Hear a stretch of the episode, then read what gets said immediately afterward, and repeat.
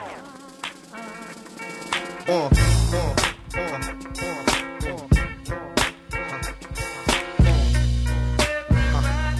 everybody, welcome to Tanked Up. We are the weekly beer drinking, video game playing podcast.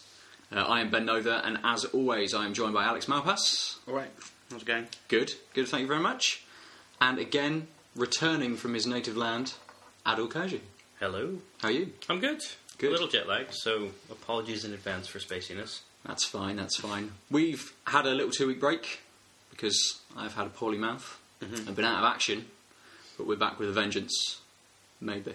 We certainly are with four beers. So we've got um, two instalments of Buxton Brewery. So a Jacob's Ladder Pale Ale. Um, what's the IPA called? Wild Boar IPA. So that'd be nice. Uh, Yeastie Boys. Not had anything by them before, but I know the name. Uh, what's it? Golden Perch. I Perch. think it's Perch. Yeah, I think it's perch. Golden Perch. Yeah, because if you look at the picture, it's a it's a fish-headed fish. samurai something. Well, I think it's a warrior fish- person. fish Oh, it's a headed, damsel. um, It's a woman Yeah. bringing milk Sorry, back. I I'm again apologies It's for a fish spaciness. wife. It's a fishwife, Fishwife. I think. A golden Mm. fishwife. Hmm. No, not sure what's going on with that. And then this uh, Tutara, I think it's Tuatara. Tuatara, some New Zealand um, Pilsner, Bohemian Pilsner. Bohemian Pilsner, so made with Czech Mm. grain, which Yeah. all Pilsner should be really. But Snap, crackle, and hops. And that's just called Pilsner. Or is it called Snap, Crackle and Hops? I You think don't know what it's called- called. know. Even looking at the label.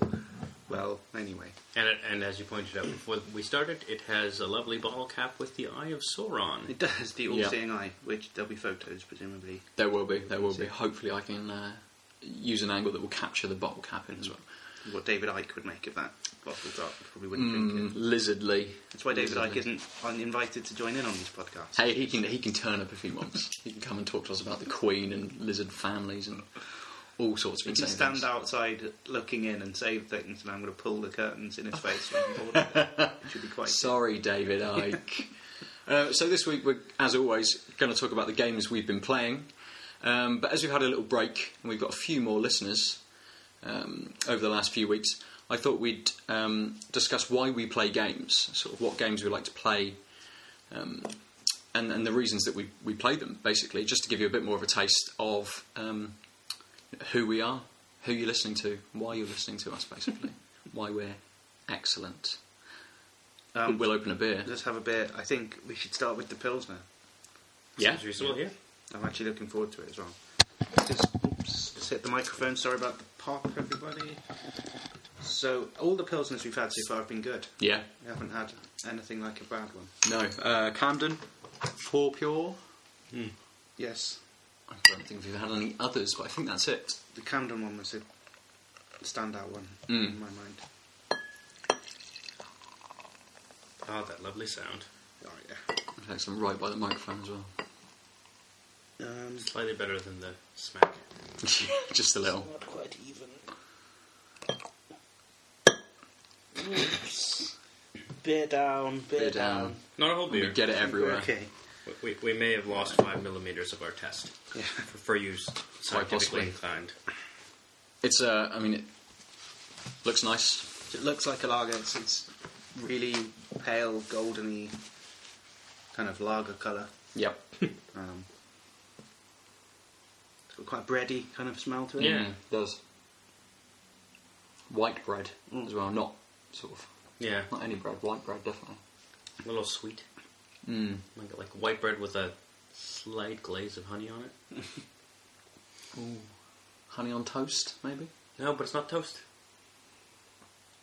No, I suppose it's not. You don't have that Very delicate. burnt flavour. Hey, It is. It is very delicate. You're right. Mm, it really is. It's tasty. It does have a honey-ish Mm. thing going on in the background. It's kind of dry, not Mhm. too dry. I don't know. It's, it's interesting. It's um not as bubbly as I thought it might be, given its lagerishness. Hmm. And by that I mean it being a lager. It's complete and utter Mm. lagerishness. Mm. Yeah, it's nice. Quality beer. I think you can definitely one that you can continue to sort of drink all. You know, the few that we sort of talk about that you can drink all day. I This is definitely one. You know, as- no, you said it's dry, but it's not not too dry Yeah, at all. That's true. On a hot summer's day, Mm, in a beer garden, nice pint of that, nice cold pint Yeah. of that would go down well. Definitely. This isn't as cold as it should be, really. It's only been in the fridge for half an hour. It's, uh, Okay. it's got a nice um, crisp finish. Like there's Yeah. a little bit of that um, Mm. bitterness that, that, that stays, but most of the rest of the flavour just sort of comes. and Yeah, goes. yeah. Excellent. So, Adil, start us off. What have you been playing Well, since um, last episode? as I was um, visiting family in Canada for the past couple weeks, um, I didn't really play games outside of the plane trip. So um, I had the Vita with me, and I finally started Gravity Rush, which is an excellent little game. Yeah, it's been out for a, a long time. Yeah, I think 2013. Yeah. I think there's talk of it coming to PlayStation 4. Oh, like a redo? Some kind of port, maybe. I don't know whether it's like an upresed version, but I'm sure I've heard. So, um, Rumblings. What, what is the game for people who don't know? Um, like like yourself. Yeah. And all the other people who don't Yeah, know. it's um, it's uh, basically a third-person platformer, but you, it's got sort of a unique sort of cel-shaded graphics. Mm-hmm. Um, you wake up as this girl um, with a black cat, a mysterious black cat beside you, and you don't remember anything. Um, and you, um, it turns out, your powers, you have gravity-changing powers with the cat. So you, you basically, when you jump, you can point at it, use your analog sticks to um, point at a certain pa- place in space. That becomes you can make that the center of gravity for you and actually everyone else because it drags items and people. Okay. Uh, um, and then so you ro- you can use that to do platforming things and like if you point it at a building, then you can walk on that building as if it was the horizontal ground. So vertical surface, like all your surfaces are different, but also you're jumping um, around changes completely because you can sort of hop around gravity wise, and you can also make use of the first unlocked move, which is the kick, which is sort of really accelerated because so you can quickly go between points because it's a limited time gravity, like you, your power sort of slowly runs out. Um, you there's another power that you get r- rather quickly too, where you um, basically you create a small radius around you. You sort of a little bubble comes, and then things just um, are basically floating in that bubble, so you can walk around and not have to carry a thing, but it's just floating, and then you can send it off um, using one of the shoulder buttons, I think, to hit someone or whatever. Um, so there's bad guys, there's leveling up, sort of a RPG element. Um, Is it third person? Yeah, sorry, it's uh, a third-person platformer, so your camera is at that three quarters above you um, spot. Yeah, big 3D open Yeah. spaces. Do Yeah, you ever get um, first person platformers? I was just thinking. Mirror's Uh, Edge. Mirror's Edge. Okay. It's the the one standout. That game came out a few years ago. It's got a sequel coming out very soon. I don't think it did very well. Couldn't sell very many games. Yeah. I've not played it, so I didn't buy one. Uh, I really liked it, but some of the there's a reason why there aren't very many um, platformers in third person because a lot of jumping pu- puzzles have accuracy on where your feet are, Mhm. and you don't really see your feet in first person Yeah, yeah. games. I mean, you do in Mirror's Edge when you do slides and stuff, Mhm. but like when you're doing a jump and then an, onto a small platform and another jump, there's a lot of frustration in that game where you Yeah. just you miss and you can't quite figure out how you're missing because you can't see hmm the requisite parts of your body. Yeah, yeah. Um, but it's fun. Um, you you have a you have weapons like guns in the game, um, but it rewards you for not like no kill streaks and stuff and just running through. It's a sort of uh, um, very whi- stark white, bright white, bright blue sky um, game. You're on the buil- it's a parkour game, um, so you're on the top of buildings, um, but all the there's red elements, and those are the ones that you can sort of interact with, and that shows you the path. It's really a very simple way of giving you the linear flow, but making it feel like you're free in the city. Um, yeah, that's Mirror's Edge. Yeah, I think uh, Cool. Dying Light does it as well, doesn't it? Sort of, it's a, parkour, sort of free running, but it's a zombie action game, I suppose. Yeah. But that's in first person, um, and that's a lot of vaulting over cars and climbing up bins to get onto rooftops and things. Yeah, been meaning to look at pick it up. yeah, yeah. I've not, um, I've not played it either, but it um, does seem very good. So, Mm, fair. Yeah. So in, in um, to go back to uh, Gravity Rush, you're basically in a small floating city, and I, I've only I'm still in the first zone because it was an eight-hour flight and I slept a little. Um, uh, and you clearly can unlock different other cities, but like the city itself is floating, and so I'm assuming part of the story will tell us how the city maintains its gravity. Yeah. But yeah, so it's it's a nice little open world platformer. There's like races and other things you can unlock to uh, up your levels.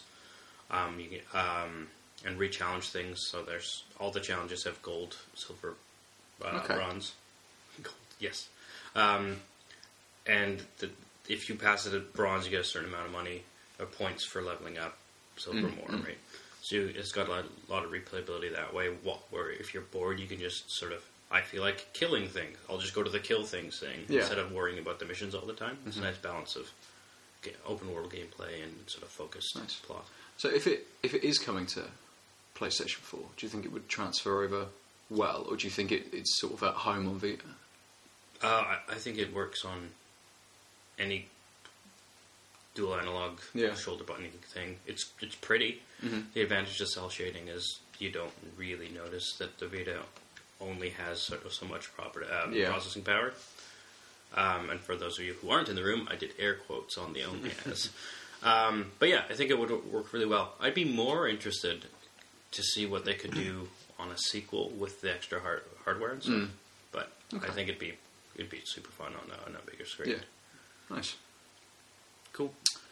So Alex, Um, what have I been playing? what have you been playing? Um, um, the decorating game. That was the, the Yeah. home reno g- game. Of, so I've been busy doing stuff, my kitchen and a bit of the fence. Still, only a bit of the fence. Um, so I haven't had that much time to play game. I haven't played anything new. I don't think. So the last time we talked, I was, I just got Rome Yeah. uh, Empire Edition or whatever it was. I think it's Rome total except Hannibal more. totally everything except the things you want to play edition. Yeah. Um, and I got a little bit bored of that. Really, it looks beautiful. It's Mhm. like, I mean, yeah, it's, it's wonderfully like rendered and. Well, but I just I, I wanted more strategy and less fighting, and after a while I was a bit like, oh yeah, I have to do another, spend another forty-five minutes going through this battle, clicking and moving all my units and Oh, also, it's Blah, very heavily It's like- based on like the actual like battle strategy rather than the like war strategy. Yeah, and the the outside non-war strategy part of it, I found quite frustrating as well. Like Well, like- moving the units around took ages. It seemed like just sailing from like one part of Italy to another was like ten goes or something. It did- The boats would just move like a tiny amount on the screen each each turn. So they were going for realism in the worst part of the realism. yeah, exactly. Uh, I don't know. I mean, I just it wasn't what I, I wanted Yeah. to play. After a while, I just got bored of it. Just thought, well, I'm getting such little out of it. Can't be Mm. bothered. Even though I paid fifteen quid for it or something. Well, that's I a just- shame. you buy it on sale. Yeah, I Mm. and maybe, maybe I didn't buy it myself. Maybe Okay. I just bought it. I liked the trailer which showed Hannibal going through the Alps and the badass, and I was like, yeah, that would be sweet. I could play as Hannibal and then go and kick Scipio Africanus' ass and change history, but no, uh, you don't get the opportunity to do that. And I, there- there was a historical scenario in there which was quite cool, where you're the young um, Augustus before he takes over, so you're Octavian before he becomes Augustus, and the empire's split between, I think, four different factions, and then there's all of the regioning kind of kingdoms around the empire, and you can negotiate with all of them, and then everyone declares war on everyone, and you have to fight and stuff like that. That was quite. I liked the premise for it. I just wanted a different game running that premise would have been great. Did you want Civilization? Possibly. I did then start playing Civilization. I went back to Civilization 4 even after um, playing it because it was like, I, I know what I like. This is what I like. Yeah, this is yeah. fun. So yeah, I, I then played, in fact, um, as Rome. Now, now that you mention it, maybe that was what I was doing. I was making up for the poor experience. Oh, it's a shame. That's two games in a row you've been uh, underwhelmed. Yeah, I liked um, Hotline Miami.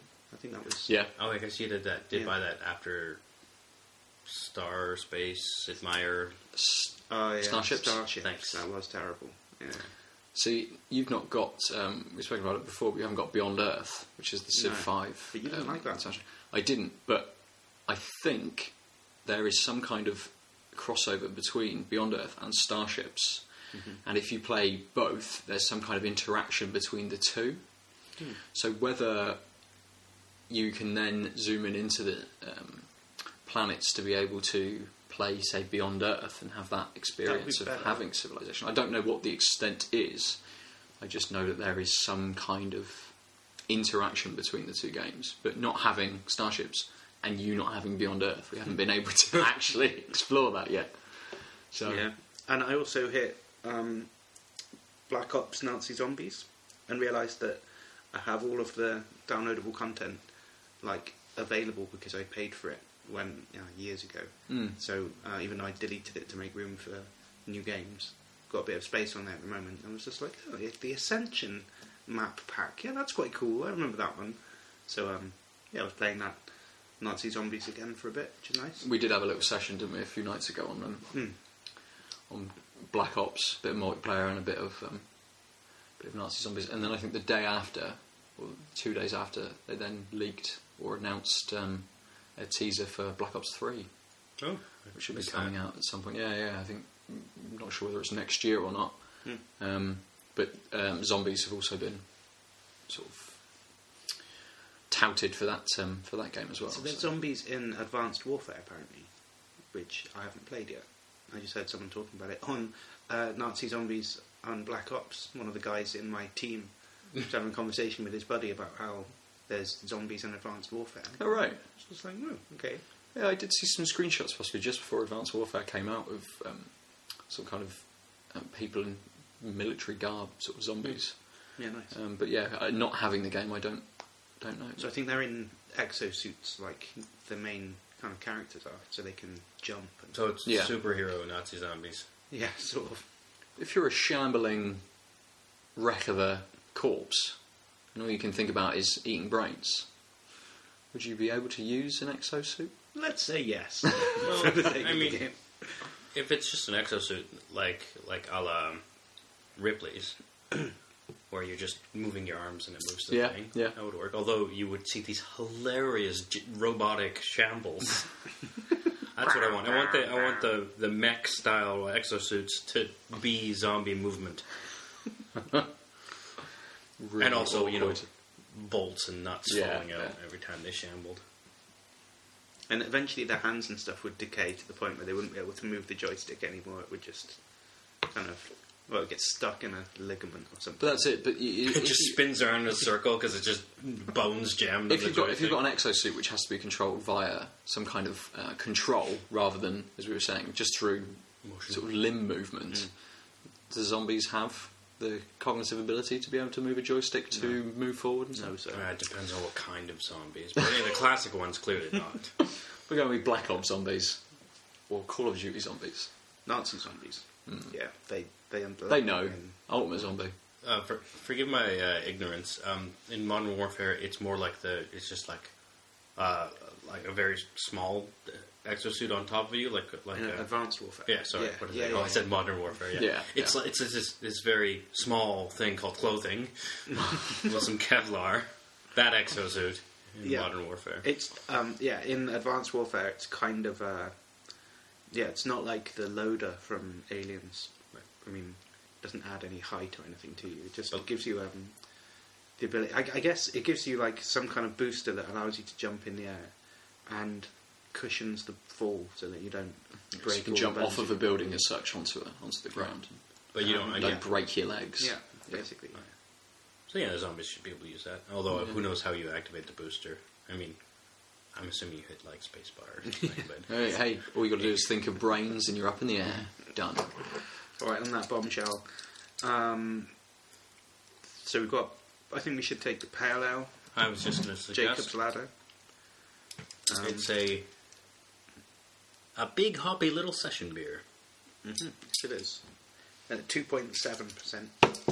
I guess that's that's what a session beer means, right? It's a low Yeah. alcohol, Yeah. or lowish alcohol beer. So in Canada, we don't really have those. Although uh, when I was um, shopping for the the goodies for next week, um, I found a couple uh, brewers who now have session ales. Okay. Actually, it was session beer. It was interesting. Don't, I've only ever heard session ale. Mm. These were session beers. Because yeah, we don't. Um, culturally have the idea of like a beer drinking session. yeah, yeah. We, we still have beer drinking sessions. We just don't have a label for them. That's just normal drinking. Yeah. yeah. So it's a kind of cloudy-ish, um, darker, like amber kind of colour. Yeah. Looks like a homebrew. Not- That's not a bad thing. Ooh. Lovely smell. Got Big some aroma. Light citrus. Yeah, very light. And like, um, ah, what's the fruit? It's a particular fruit. I can't put my finger on what it is. It There's smells lots of fruits. Lots of particular all the fruits. fruits. Tropical fruits. Passion fruit? It's Maybe. not. I don't think, that. that is a tropical fruit. It's almost a little nutty. The taste. A little disappointing to taste, given the, the nose on it. Mm. That's very different. Oh, It's got a like very um, lemony citrus finish. I was going say the finish is surprising given the nose and the first taste. Mm. The finish kind of just sort of starts. It doesn't really Yeah, seem to yeah, flow doesn't- into yeah, it. yeah. It's just like, oh, that, that's happening now. It's just that's the flavour and that's it. That's really weird. I haven't had Yeah. a beer like that in a while, where it's just like, and we're changing gears. Yeah, that's bizarre. It's like it's quite, I want to say thin or something. Like the initial taste doesn't have Yeah. much of a punch to it. It's kind of watery tasting, and then Mm. you get the sort of light lemony. This is beer finish. Just sort of says, your time is done. My time is now. Finish. this is the finish. Oh, That's why it's a um, session beer. It's just like, right, get it down. Have another one. That's Come on, come on. It's okay. It's not bad. I mean, I wouldn't. No, pick it's it not out bad. loud. I'm still getting a really sort of peanutty flavour. And I'm not sure whether that's just because I don't like peanuts and I'm picking it because it's a slight hint of it. I'm picking it out of the. Mm, I was going to say, Beer. I don't notice it. But There is- maybe there's a tiny bit. Now you're saying it. Mm. Maybe there's a bit of peanut in the background. confirmation bias. Yeah, probably. Oh, I don't know why I whispered that. I said confirmation bias. You didn't pick up. So nobody knows. Well, It's because we've gotten the habit of, of under our breath or so quietly um, while watching the political debates and whatnot, just pointing out the fallacies and whatnot as they say them. yeah, it's fun. Yeah, it is So fun. easy. You do it under your breath. I stand up at the telly and scream at it. Well, yeah, Slight difference. it's usually out loud, but if we're like talking about something else and we Yeah, don't hear it, it's yeah, the under the yeah. breath. Anyway, so yeah. Gambler's fallacy. Um, Filter authority. Sorry, we could go on. Well, Might as yeah. well. We could, we could. Um, so I have. the Fallacy Cast. I'm your host, Adil Kurji. I think we'll have to have a completely new, uh, new podcast for that. So Think what Up, have you been playing, Ben? Thinked up, possibly. and then the one where we um, only have sponsors is Thanked Up. Ooh, there's loads of them. There's loads. Sorry, continue. Um, so after our little PT session several weeks ago, Which we still have PTSD. exactly, not played it since. Um, I thought, and as it was in the PlayStation Easter sale, I picked up Metal Gear Solid Ground Zeroes, which is almost a demo, almost a teaser. I mean, I picked it up for something like five pound fifty. Um, but when it was released, it was slated as coming out at about forty pounds. Then the price was dropped to thirty pounds. It's Isn't it just like a pre-chapter for five? yeah, it's almost it's almost like the a prologue for for Metal Gear Solid Five. That is what pre-chapters are called. Exactly. so um, i i it's a classic Metal Gear game, which is fantastic because I love Metal Gear games. Um, third person tactical stealth espionage, I think, is the uh, tagline underneath.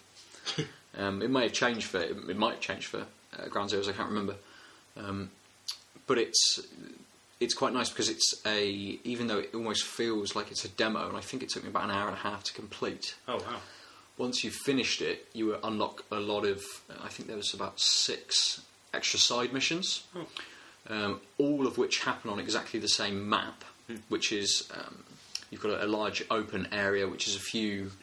I think they're sort of camps, so sort of military camps. There's a, a, an outdoor sort of um, prison area, which is just a few open cages, which they keep some people in, um, and then a a semi-indoor area where you move through only a few sort of rooms.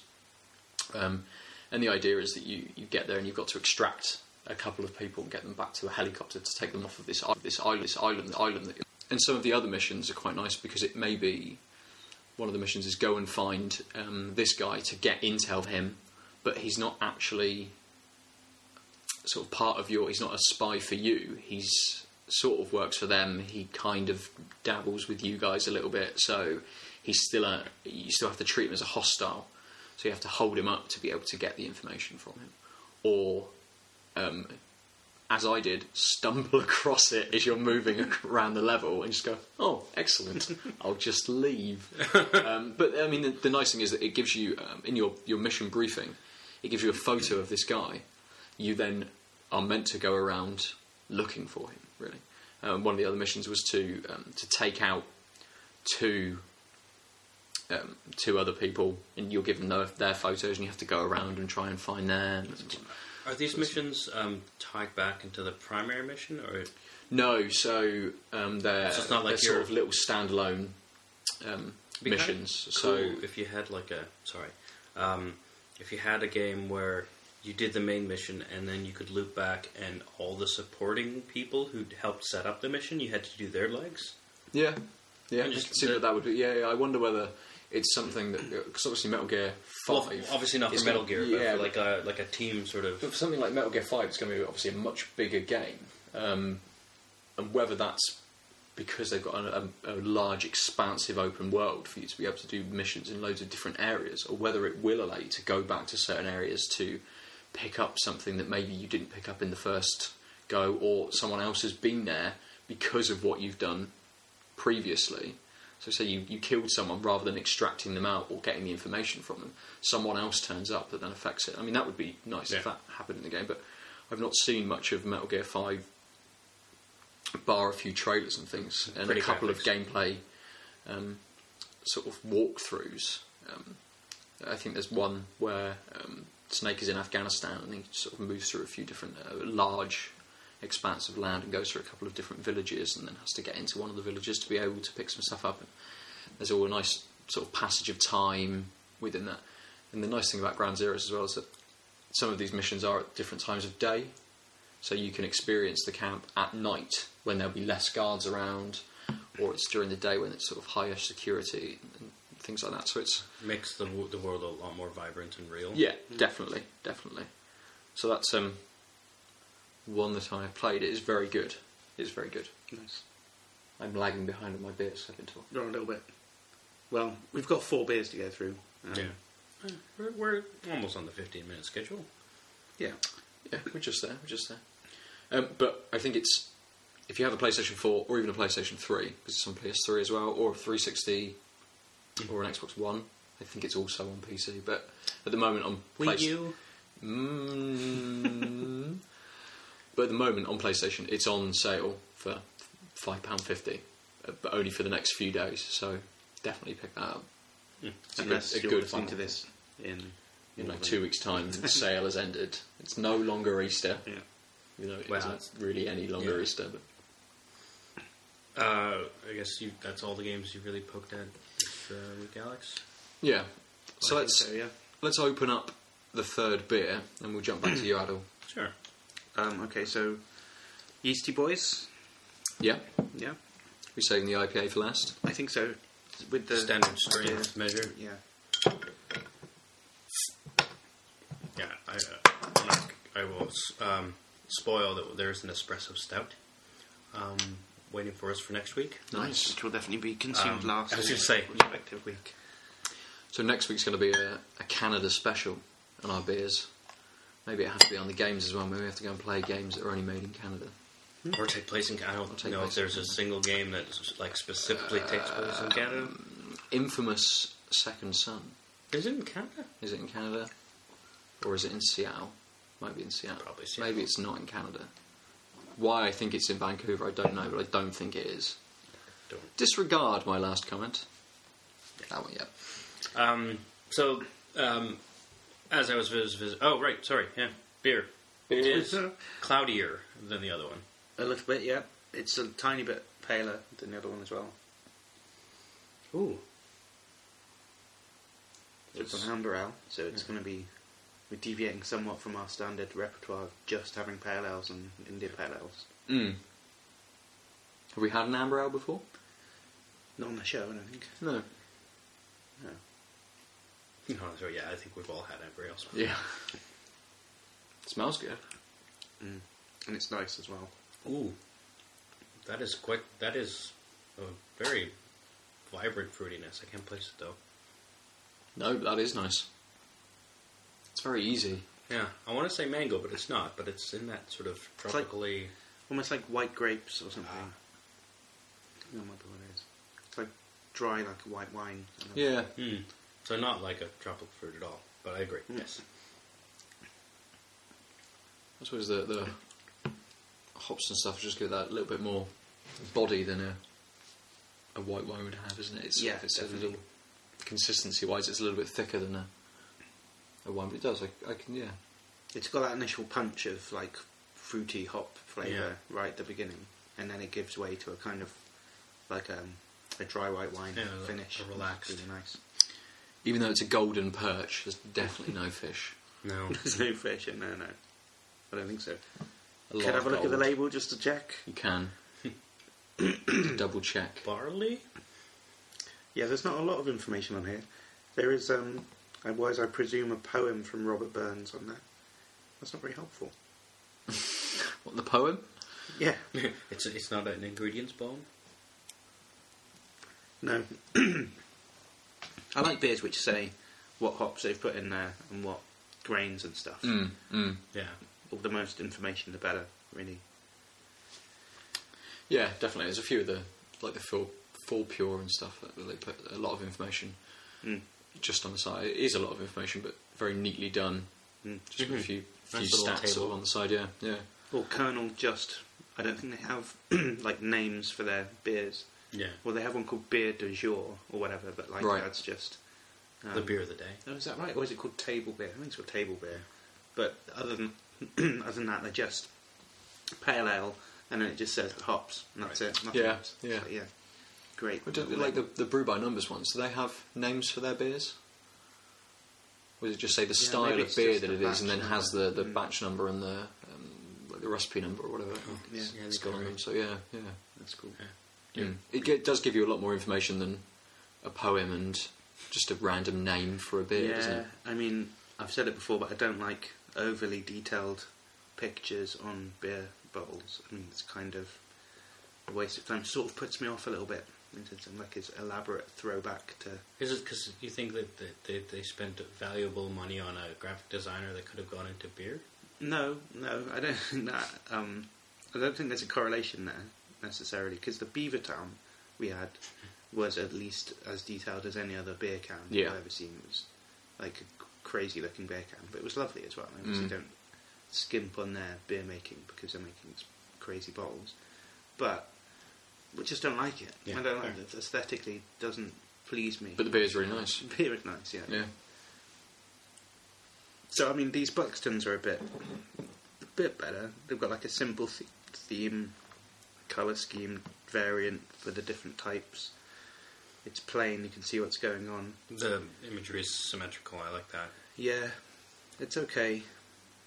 There's no fishwife, though. No, the Golden Perch is the only one with a fishwife. That's right. That's the only beer I've ever seen with a fishwife. Yeah, that's probably true. I think That's that I'm in probably the same boat. Yes. so, Adil, you played another game on your travels. So I forgot to bring the Vita's charger, so my flight to Calgary demolished the battery. Um, so then I had to do the thing that I always swore I never would do, and that's look into cell phone games. Sorry, mobile games. Mobile. Um, and I, um, after a bit of searching, I spent I think three dollars, two ninety Mhm. on Plague Incorporated. Yeah. I think that's also on the other platforms. Yeah, I've got a free version of it on um, on my Android. I'm, I'm glaring at the concept that if I didn't have a silly iOS phone, Hey, I, would I, I, I think mine's a very um, pared down Mm. version. So Yeah, so I mean, oh no, what am I talking about? It is free. Okay. I'm thinking of a different thing I downloaded. Oh. Um, right. So yeah, it's free, but it has in-app purchases where Yeah, yeah. you can unlock um, sort of genetic um, add-ons like mutations are faster, etc. so what? What is Oh, it right, in essence? First, yeah. yeah. Uh, so basically, you con- you create and control a plague, and the object is to d- kill all of humanity. um, so in the beginning, you just pick your starting country. Um, it's not all the countries in the world. Like uh, Tanzania, Kenya, and Uganda are called East Africa. yeah, yeah. Um, but um, that's okay because every. I mean, basically, um, it starts really slow. Um, you can fast forward time if you want, but it, the infections go slow. You earn DNA points uh, a- as you infect people and new countries, and um, a little orange bubble will appear randomly in in countries you're infected, and you click that, and you get extra DNA. Like you just pop, pop it, and you get extra DNA points.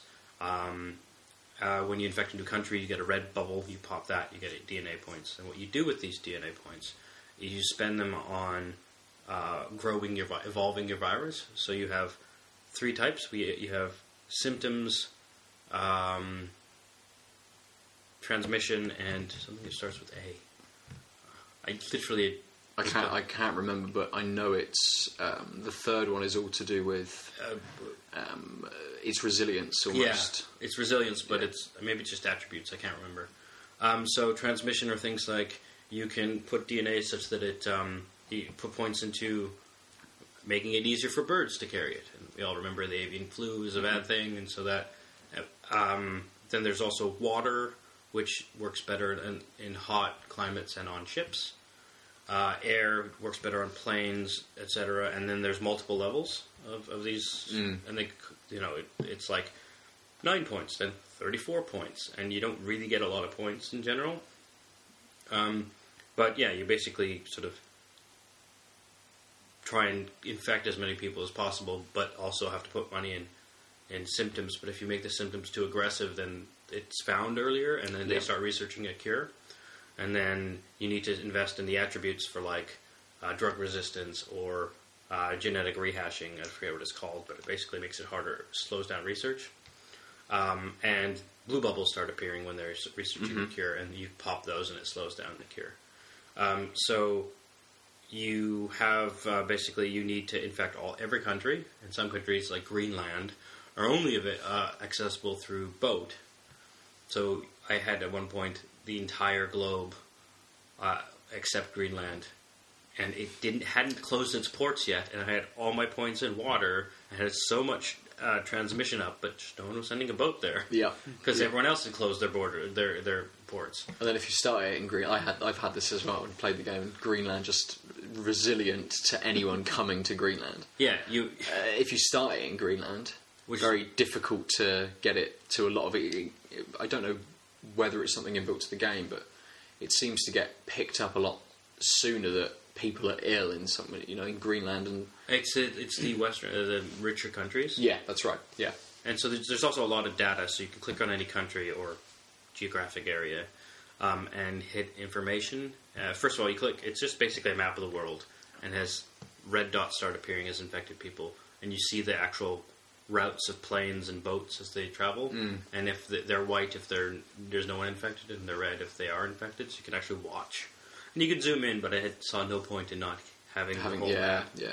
Um, but you can click on a country and then hit information, and you can actually get number of um, infected people, uh, whether their ports are uh, their ports are open, their planes are open, their roads are open, um, and um, whether they're researching a cure, and what else? Yeah, a whole whole bunch of information.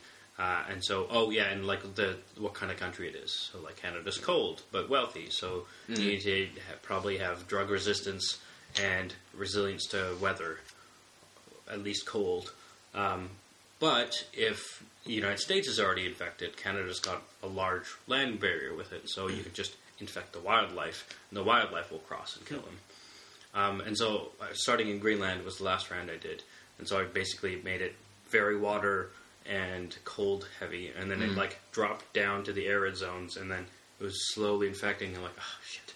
So then I, I, I cheekily just put it all, all, a bunch of money in like mis- hot climates and mosquitoes, and hoped one would trip over, and then it did, and then it sort of crunched down. On Yeah, the yeah.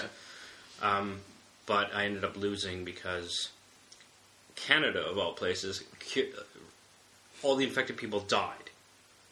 So every country was infected, but the infection died out in Canada, and they closed all their borders. So did you make it So there were aggressive? so there was people alive in Canada, but there's no one to infect them. yeah. So ev- the the rest of the world was wiped out, and like you lost because Five people in Canada yeah are alive. It's like God damn it, stupid Canadians. hiding in a I mountain just- somewhere. yeah, but uh, oh, the other neat mechanic is you can devolve any attribute.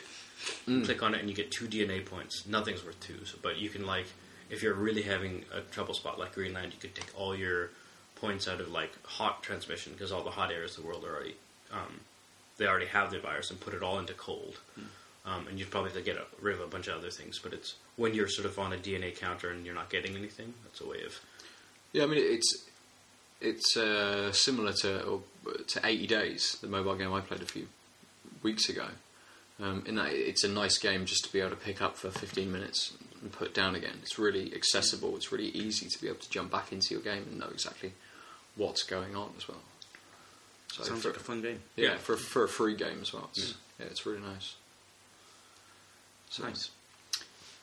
oh jeez, I've, Yeah. I've been rambling. I'm now You have, but um, I have played another game. But I'm going to talk about it more next week because I want more time to be able to play it. Will you? Um, are you keeping the name of the No, game no, I would. I've been playing Pillars of Eternity. Oh, Yes, which came out last week, possibly on PC. Um, it's by Obsidian, who made um, Icewind Dale, um, and it's uh, very much in that vein, very much in the vein of something like Baldur's Gate. Um, it's a, a isometric RPG, very party-based. is it like a crawler, dungeon crawler, or more like an RPG? It's more like an RPG. I've not reached any dungeons yet. I've only put um, sort of an evening's play into it, so I've got a small party and I've done a few quests and things. But it's um, at the moment it's very nice. It looks really good. Um, but it was a, a kickstarted game that reached its goal and just kept making money. So they've been able to do uh, a hell of a lot with it, and, and um, you know, been able to add new races and things with it. Um, but yeah, it's one of those that it's going to take a long time to play. I can see my I can see putting a lot of hours into this. Um, so yeah, I'm going to take a bit more time. Cool. Play that this week or over the coming days, and then chat about that next week. I think so. Good. All right. So on that, let's crack open the IPA. This is the Buxton Wild Boar IPA. Wild Boar IPA. For those of you keeping score, it's a 5.7% beer. I think it's going to have a good nose to it already. Just coming straight out of the bottle.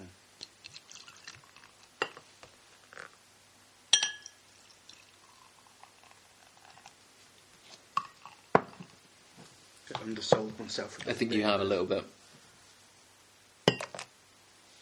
Looks better. Yeah, there we go. There we go. All right. Excellent. Last beer of the night. Cheers. Cheers. Yeah. Got a very sweet, not Mm. particularly hoppy nose to it. seems to me. Mm-hmm.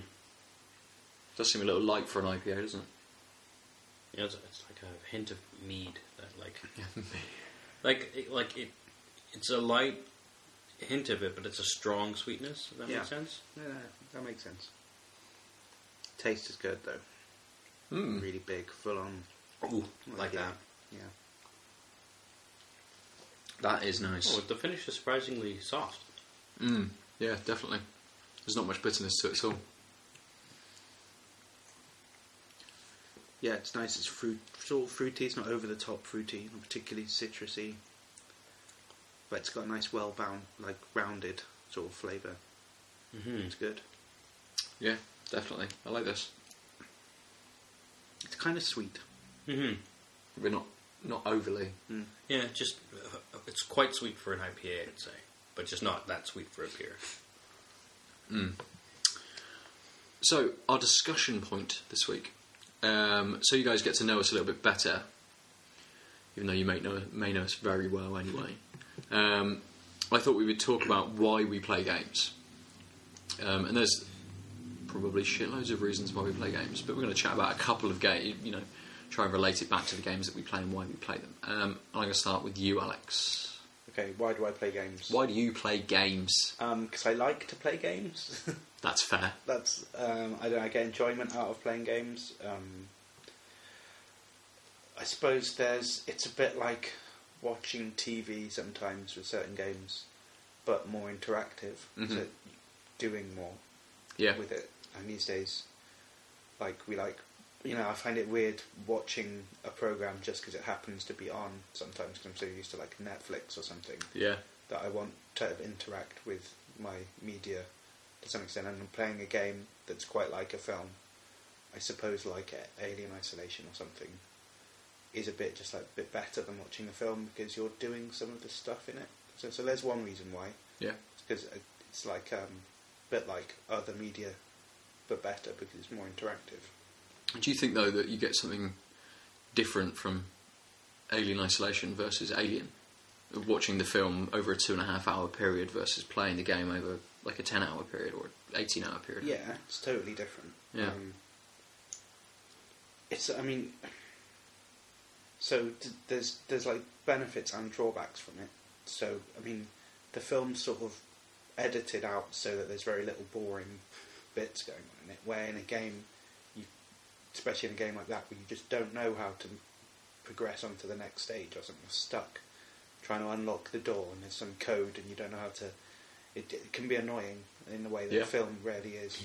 Yeah, like watching an unedited Let's Play video. Yeah. You're going in circles. yeah. Why did you put this on the internet? I know, I know what you mean. I sort of, I think with Alien Isolation, it's it's nice in that sort of way because even though you may have to work out what a code is for a door, and you've got to go to a terminal to pick up the information to be able to do that. Whereas in the film, they would just know the code, they run up to it, they punch it in, or if they don't know the code, they shout to somebody else to be able to, you know, open the door or whatever. Um, the last part of Alien Isolation, Alien Isolation that I played, I had to put a code into a door. The alien was hovering around the area. I'm thinking, oh, I've been so, so good, and I've got past the alien, and I know what's going on. I put the code in, and it came up wrong. Like, oh, I'm sure I remember what the code is. Went into the file in the pause menu, had a look at what the code was, and it was 1702 rather than, and I put in 1703 or something like that.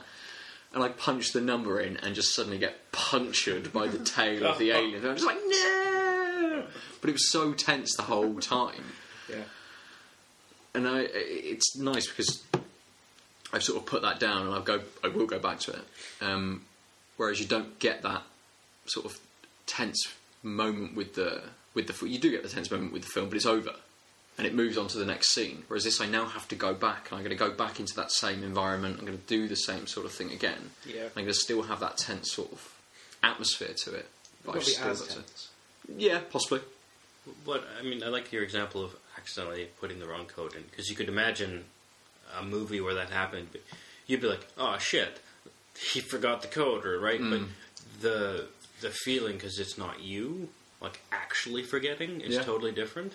While a lot of the other elements, one could argue that like you can get very similar experiences uh, on the sort of set pieces of a movie and the set pieces of a, of a sort of a, a thriller game or a thriller game, horror game. Um, you, one you could one could make the argument. I don't know if it would work, but I mean that that they're similar enough in phenomena. But that was that's something very specific to Yeah, having yeah. agency, right? Like you you literally forgot, and mm. thus the the narrative situations changed. Yeah, it's it's a game is nice when you're drawn into the the story and the interactive mm-hmm. nature of it, and you've actually got to think about what you're doing, rather than going up to the keypad as as uh, older games may have done. You know what the, the key code is. You found it on the document. The game has logged that you know what the key code is. You go up to the door and it instantly opens for you because your character knows what the code is. You still you you know it's a, Or this the the old school standard of all keys work in all doors, but then they disappear. yeah yeah. It's like, oh, I had to leave it in the key code But- device on the door. because every key is actually a small bomb that explodes the door. Because now the door's open forever too. um, actually, um, the previous point, not the silly key point, um, the not so key point, um, it dovetails nice with my um, reason I play games, uh, which is um, I really like um, the way the narrative works in games. Yeah. Um, so the I really quite enjoy storytelling um, in all kinds of forms. You know, I, I like the difference between a TV show arc and a movie, books, etc. Um, serialized um, podcasts. Um, I'm, I'm looking at you, Thrilling Adventure Hour. That's my free plug of the week. Um, but uh, I really like that you have sometimes you have to do the exploring and you have to sort of do stuff and it, it immerses you in a different way than reading a book does Mm. even if you've got quite a vivid, vivid imagination as an excellent author um, you just by the nature of the interaction it pull you, you treat the narrative differently and that's why I really like well written games because I get the sort of pluses of a good movie or book but also this immersive thing of like I'm, you know, I am person X with the axe or gun or sword or whatever, because I apparently only play violent games.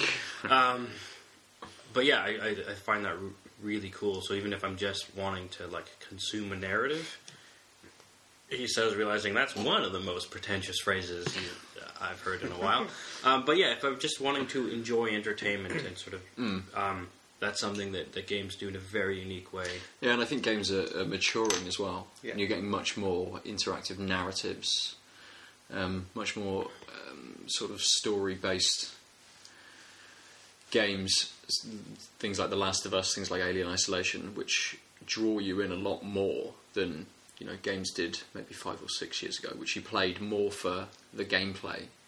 Yeah, I don't know. I think five or six years ago probably wasn't that different. You probably still would have got. Yeah, yeah, okay. I mean, so but you- 15 years ago, yeah. definitely. I don't know. There's been some in recent years, like like Spec Ops: The Line, um, is is a great example of a generic brown shooter turned holy crap war sucks and I had to make terrible choice, choices and this means something in a way that you don't recognize until you're partway through the game. Um, and that I don't think that approach is, is only due to the sort of maturity of the past couple of years of, of games pushing the boundaries of what what we can do with these things.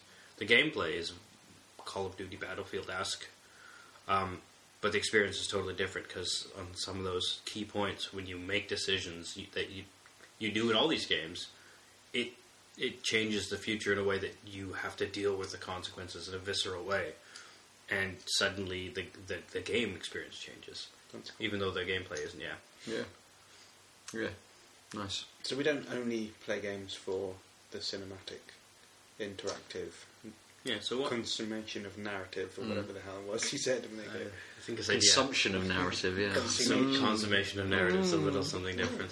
uh, why do you play games, Ben? Um, for that reason, but sometimes it's just nice to switch off.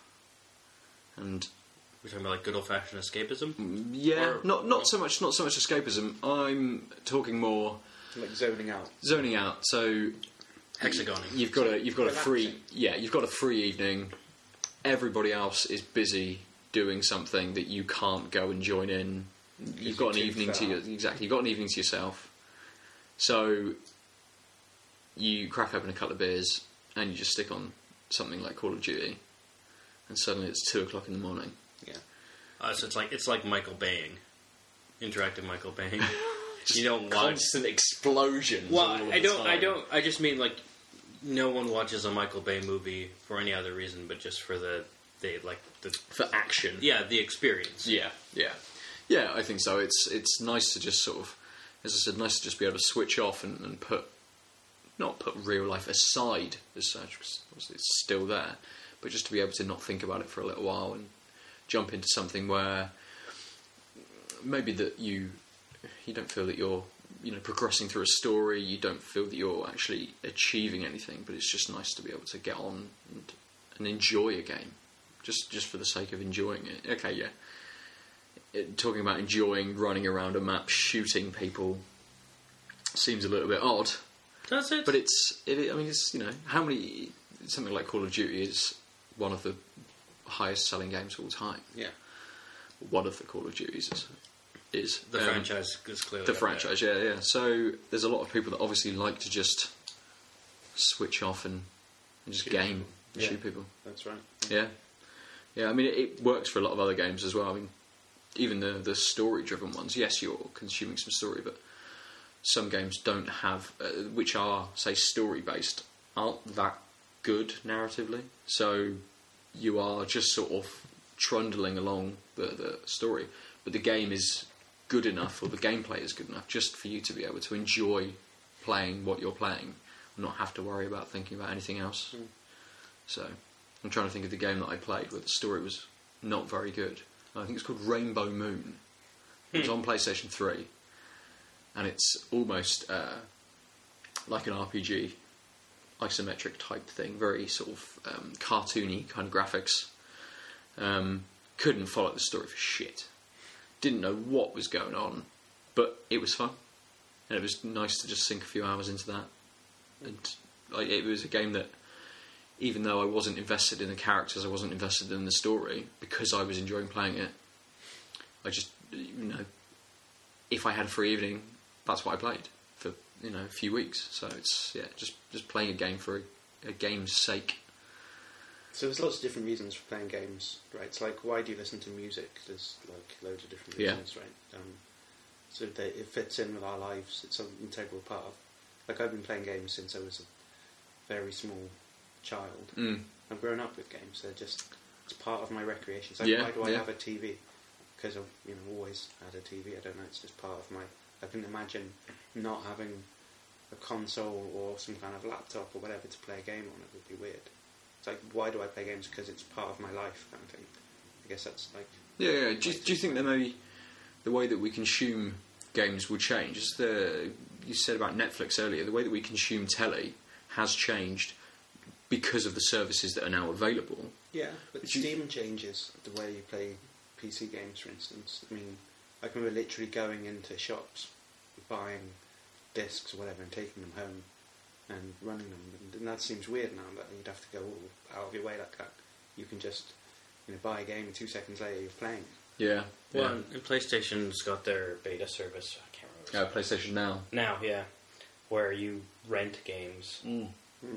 Um, renting games seems like a, a bygone task, and like with things like Blockbuster and stuff like that, just being destroyed now and being gone, and having services like Netflix where you, you, you pay your subscription and you're just able to stream games. It does, uh, sorry, stream films and programs. It does seem like a almost like a natural progression for any other sort of digitally um, consumed sort of media. wouldn't be a bad idea actually. Which- having which- that Which is yeah, which is what. PlayStation now allows you to do. It Right. just Yeah. allows you to. I mean, it's not going to be. It's going to be for PlayStation Three and PlayStation Two games, I think, yeah, and and, and, and original PlayStation games. So, which I think you can do on your PlayStation Four, which is a subscription-based service as well as being able to rent sort of one game at a time. oh, I didn't know that. Yeah, I don't know how much It's- but I think it's quite a lot. Um, but you can then you pay your subscription and you get it's a, you get a, basically a back catalogue of 200 games or something that you can then. ju- oh, Obviously, all of them are older games from the previous generation. And I mean, they're trying to push. That's the whole reason why you might want a PlayStation TV because it's a tiny, underpowered box. Yeah, that yeah. Just gets streamed to. So if you have a proper internet connection, it's just sending it. You're, it's just porting the pixels being sent from some server farm. Um, and um, but I, I thought that you had to rent them for like forty-eight hour periods. I think you, I think you can, but, But, it- I, I think but it's like is the original service like as well. Netflix rent a DVD, send it back, get a new DVD kind of thing. Yeah, yeah. Only a few years behind. Does seem, which I think that's all stemmed from uh, they bought Gaikai, which was a streaming service. Um, I think it's come out of there, like architecture. right.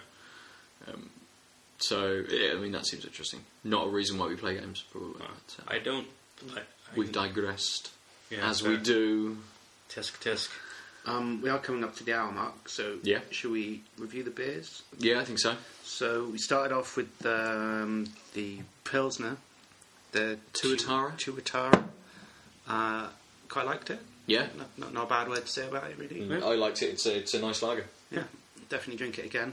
Um, then we had the Jacob's Ladder, Yeah. which mm, very lemony, thin, watery.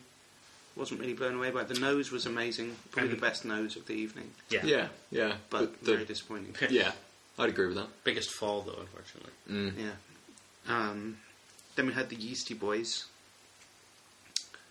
Quite liked the Yeastie Boys, to be fair. The, Okay. um, the initial fruit punch was nice. Yeah.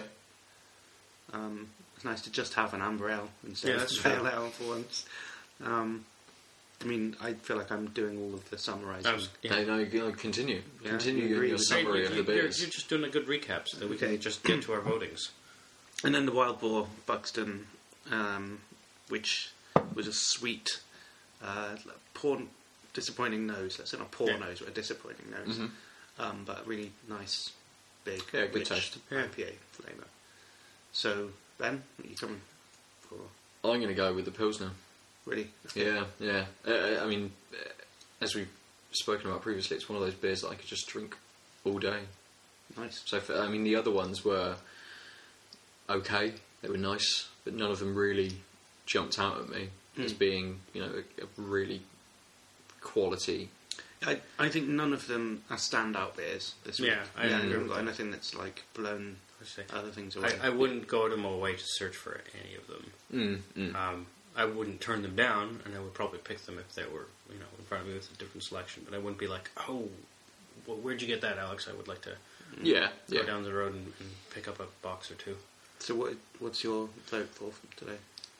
Uh, I'm having a Natalie Imbruglia moment. um, Oh, there. Scratch that from the record. that comment.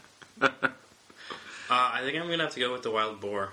Yeah. I was close. To, the fishwife was close, but uh, I just The think, The golden, the golden perch. Yeah. yeah.